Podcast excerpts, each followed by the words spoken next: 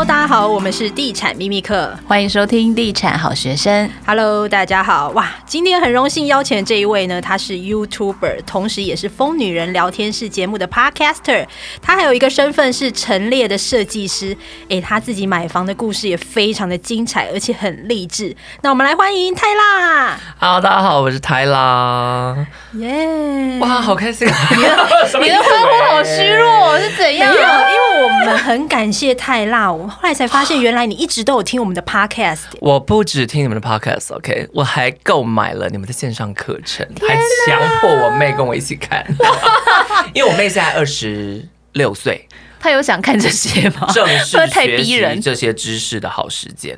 没错，没错。因为先有这些知识，我可以跟各位地产秘密课听众们说，你们现在认真的听这些东西呢，如果你真的是有要买房的人，赚到，因为你们就是比别人往前走了好多步。先知，先知，对，我觉得也不算先知，因为其实先知可能就是他们自己本身有预言能力，但我们没有嘛，所以我们算是努力的人，功课做足的人。对，我觉得买房子其实你不一定要有多厉害的天赋，或者多会投资什么，没有，我觉得你就是功课做比别人多，你就赢在起跑点。对，对，觉得泰拉是一个非常努力跟认真的人，我知道你是南投人呢。对。那你之后就是有来台北工作，在还没有买房之前，你当了很多年的租屋主。哎、在租房的过程中，有没有什么印象深刻的事情？哇，超多！我光大学，因为其实我是南投人嘛，可是其实因为我本身又同性恋，然后我个性又比较比较尖锐，所以其实我小时候很多事情我都觉得格格不入。所以我有一个梦想，就是。离开南投去台北，这样。我小时候的梦想就是这样。然后，在我大学就是念台北的学校。那我租房子，光是大学的时候，我就曾经哦，就是啊、在学校附近看房子的时候，有看到一间房。那因为我是喜欢省钱，所以会自己煮饭的人。我那时候看那个房子之后，一切的格局、地点什么都很好，可是没有厨房。然后我就有点可惜跟房东说：“哇，好可惜哦，没有厨房。”可是其实那时候我想租那间房哦，我只是说好可惜哦，没有厨房。我居然被那个房东骂、欸。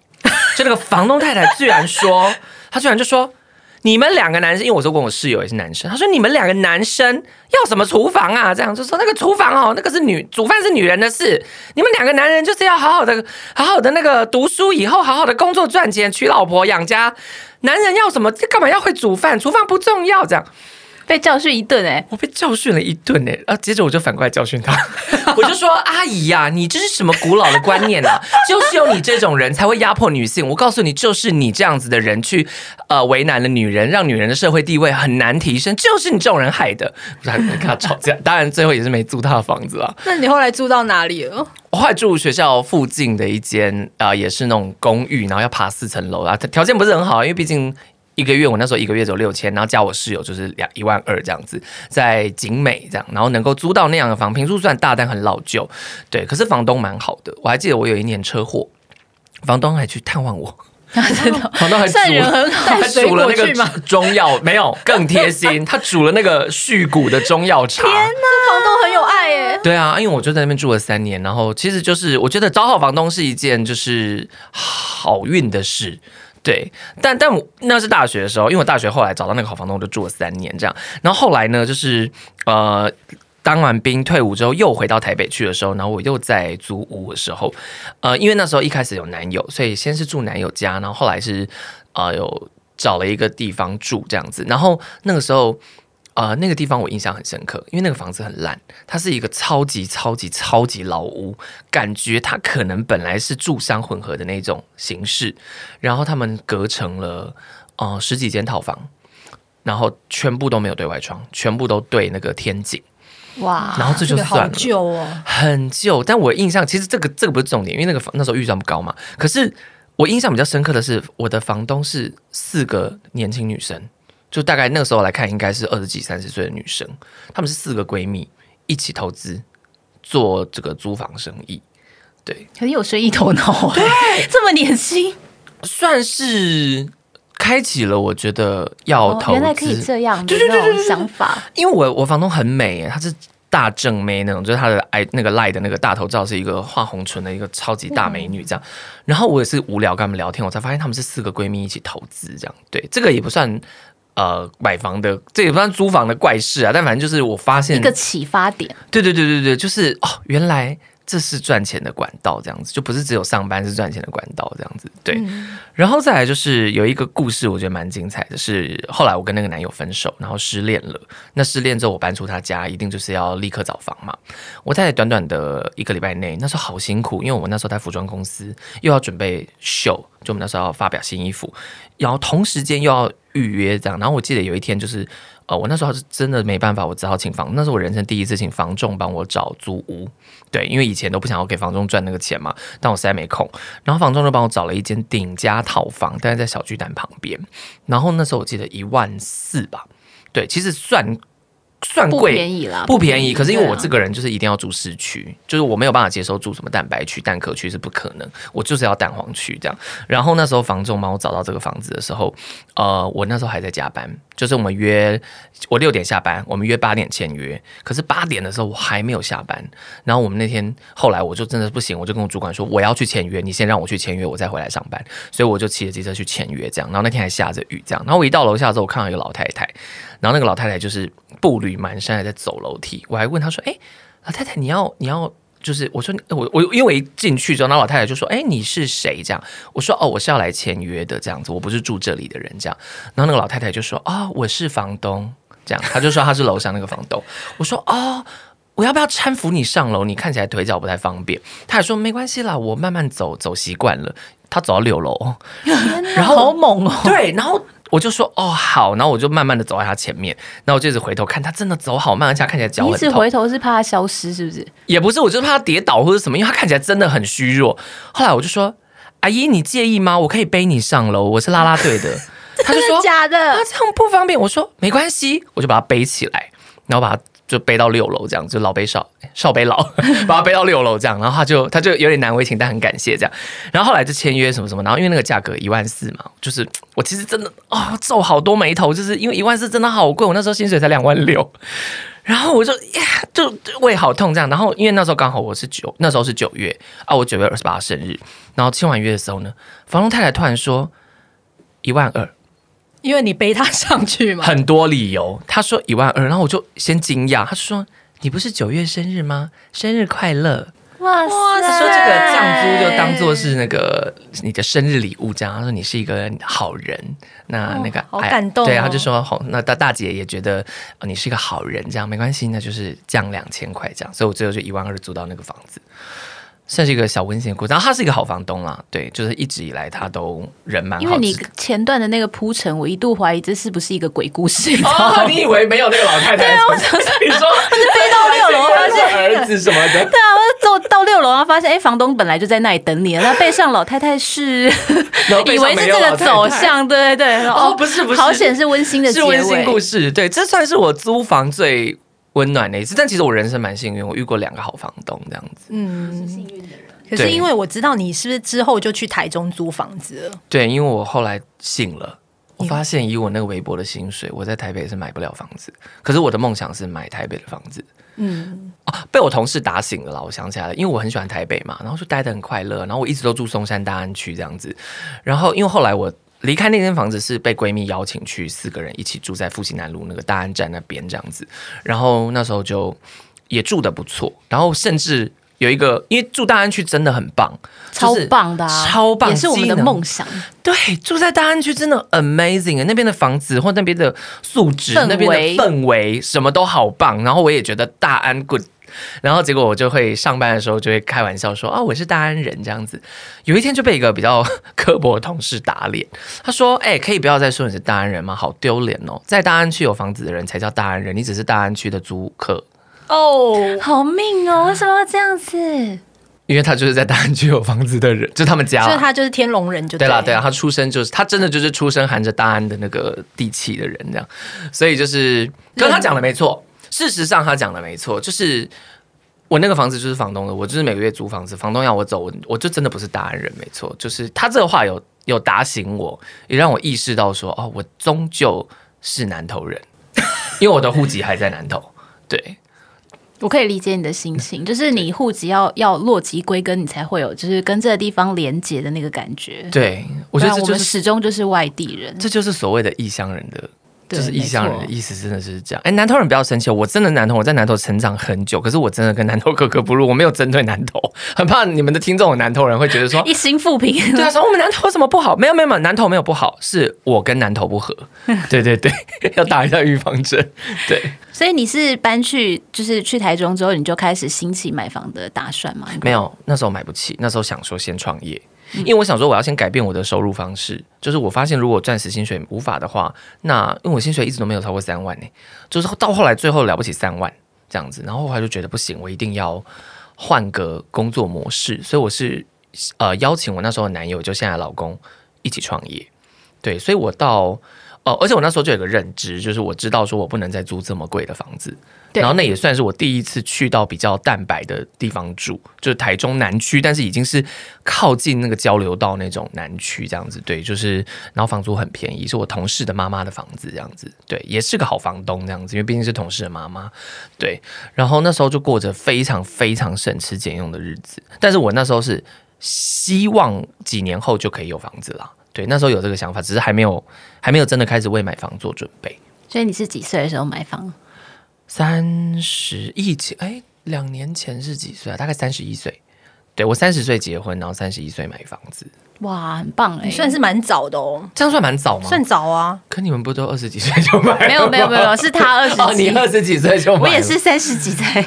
嗯，对，就是，但确实比身边的朋友早一点了。对，嗯，那时候突然有这个念头的原因是，突然啊、呃，一直有这个念头，嗯、但是一因为我就像我讲，我从小到大都一直有一种异乡人的感觉，即便在我自己的家乡，我也觉得我好像异乡人，所以我我一直希望有一个我自己的家，对，就是我跟我老公的家，这样不是原生家庭的家，这样，所以我觉得房子就是家的形象嘛。就是他的家的具体化，就是自己的家，不是房东的家哦。对，所以一直有这个梦想，直到存够钱了，然后觉得时机好像对了，就开始执行这样。对，所以这个念头可能一直都有。那你在看房子的过程当中，有没有遇到一些比较有趣的事情可以跟我们分享？哦，蛮多的。首先就是，就是看房子的时候，如果它很便宜，我就会去 Google 为什么。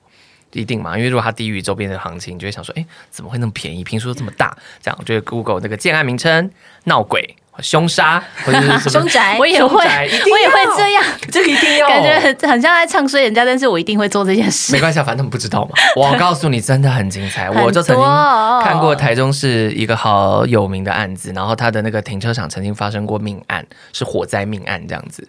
然后可是因为那个房子想说停车场嘛，我又不住停车场，所以我就觉得没关系，还是去看看。啊、呃，首先房子太老旧，格局很奇怪是一个问题。啊，因为房子有副车位，所以我们一定要去看停车场，所以我们就下到那个楼下去。然后下到楼下去的时候，我就跟房中就一走下去的时候，我就先问房中说：“出事的是哪一个？” 然后那个房东就立刻想说：“哇，你有做功课哎，这样子。”有哦，对，就一定要做功课。我看你有做功课，房仲他们都会比较知道说他你比较不好糊弄嘛。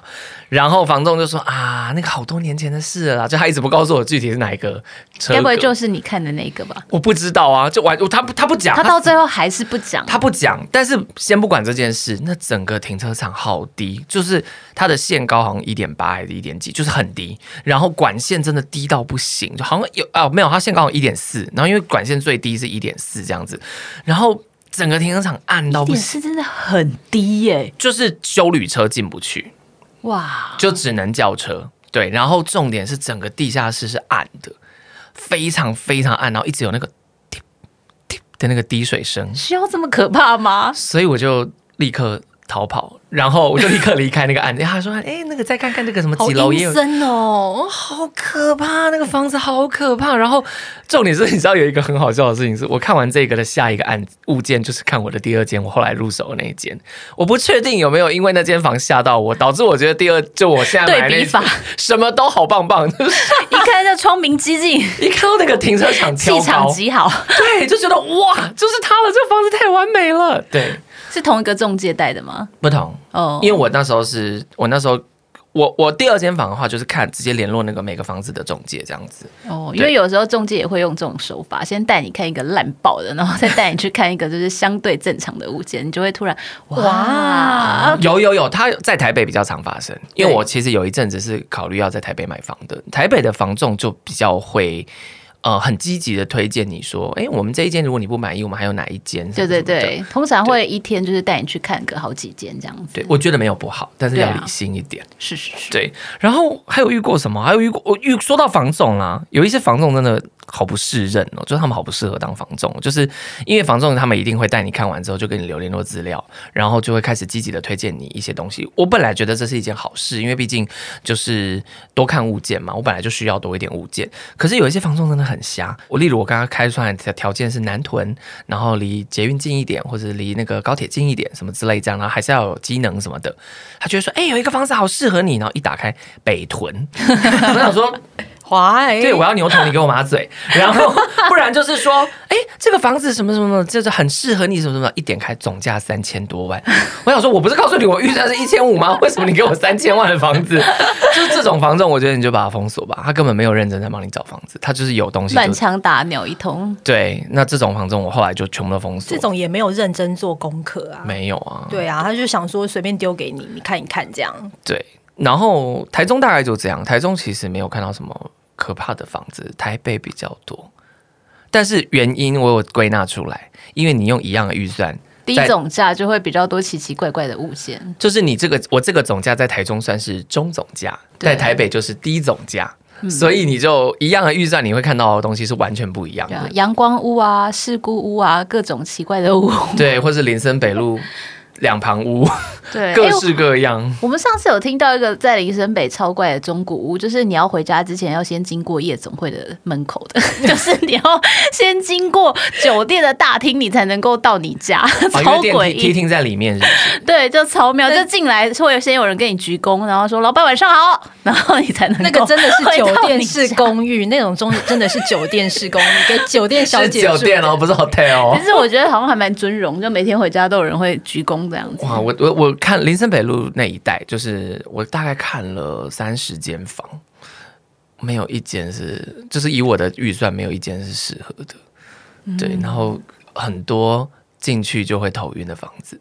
啊，很可怕、欸！那个头晕真的是物理的，就是生理的不舒服，然后会整个房间好像天旋地转。还有一个更可怕的是，它有落地窗，它没有到落地啊，它大窗就是呃低台度的窗，对对对，低台度的一个非常巨大的窗，比我们现在这桌子大很多的窗这样子，然后阳光照不进来，是因为跟灵动距离太近吗？没有，它对面还在盖，对面是要盖社会住宅的，可是它就是等于就是没有动距，因为对面是工地嘛，所以没有动距。但是我不知道是坐向的问题还是怎么样，反正就是不开灯的时候，整间房好暗，就只有那个窗像电视荧幕一样亮亮的。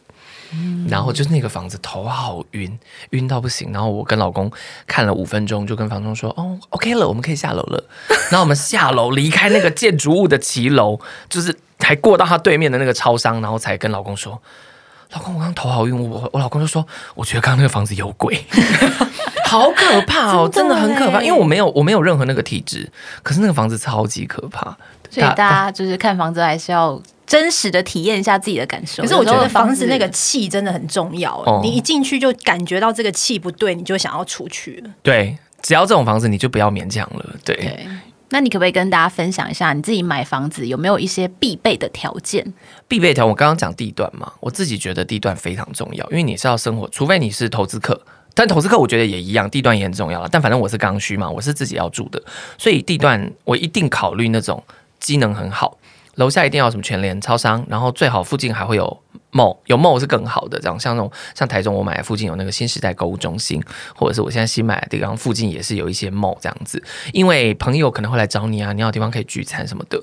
然后还有一个还有一个要求就是要离高铁近一点。因为我工作的关系嘛，对对对，我跟你们一样，经常要搭高铁北上的人，所以我离高铁太远，我是会崩溃的。然后我老公是每个月都要回台南的，所以他也不能离交流道太远。所以纵观这些需求，其实我能看的房子不多，嗯，对。但是我觉得这是好事，因为很多人都会想说，哦，看房子大海捞针啊，好多物件要看，其实是表示你不够了解你的选择。就如果你把你所有的你的条件，就要跟拜月老一样，你有越多条件，其实你能选的东西就越少。那你就从这里面去精选你要的东西就好，但也会更精准，比较不用花时间在那边，在那边看了一堆房子，啊，然后都觉得哇，每一间都不适合我，因为你可能前前前面工作做的不够。对，就是地点一定的，然后再来是我可以接受房子很老，因为像我第一间房是二十几年的房子，我可以接受老，但是不能接受不通风。嗯，因为不通风的房子，我觉得就算是新城屋，你让他住个两年，他感受起来就是老屋。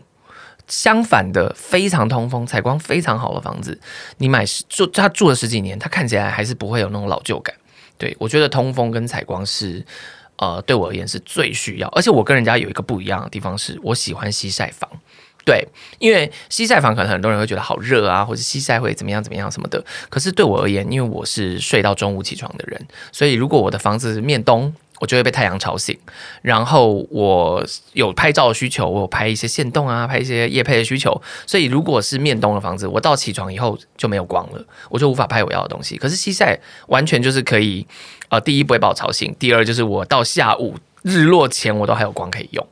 对，就是这些需求，我觉得都算克制化的啦，就每个人不一样的需求这样。然后再来就是平数，我的平数不能太小，因为我东西很多。对，所以我才说我可以，我最后的答案就是变成我要去看中古屋。对，嗯，那你的第一间房呢？就是当时是怎么找到那间房子的？然后平数大概多大？我的第一间房全幢上是六十几，因为它是超大，因为它是一个时代的产物，就是。楼曾经很流行楼中楼那个年代，哦，所以其实平面是三十，但是因为有两层啊，它是真的两层楼，嗯，对，就是就是四米二的，四米八的，三米多啦，没有到四米多，但是就它不是挑高，它是真的楼 and 楼，然后里面有旧建造的，对对对对，所以所以就是楼上的房子也有写在那个权状里面的这样子，对对对，然后所以它是一层三十几，两层六十几，但是我的第二层是露台。就第二层有一半是露台这样子哦，其实这种产品我觉得很赞呢。对啊，很像纽约的房子对、啊。对啊，很棒，我觉得，而且还有一个很很宽敞的户外空间。对，然后这个房子就是我第一间买的。然后那时候因为我现在住透天，所以呃，我那时候本来的想法是我要从透，因为我受够透天了，我受够低楼层了，因为蚊虫啊、邻居啊什么什么的，导致我不想再住透天，我以后要住有管理员的大楼这样。然后因为这个想法，所以就想说一定要找楼中楼，否则我的东西是你要。我现在是两栋透天，我要把两栋透天的东西塞进一个房子里面，无论如何，它平数绝对不可能是小的嘛，对，所以那时候是因为这样，然后才找那么大的坪数。可是那个房子有二十几年的历史，对，嗯，那时候买总价是多少啊？九百一千一一千啦，非常甜的价格哎，开一千多啦啊，我有杀，对，杀到杀到一千以下这样子。哇，听到这个价格，我现在都觉得好难哦。现在没有那个价格，以台中来说，六十平的。总价也不便宜耶。对啊，其实台中现在，而且台中的房价是非常有感的，在狂冲。然后因为我现在就是买了房之后，就你知道，就开始疯狂的看你自己社区的实价登录。我那时候买的时候，一平大概十三，对，但现在就是都是二十以上了。对对对，所以就是。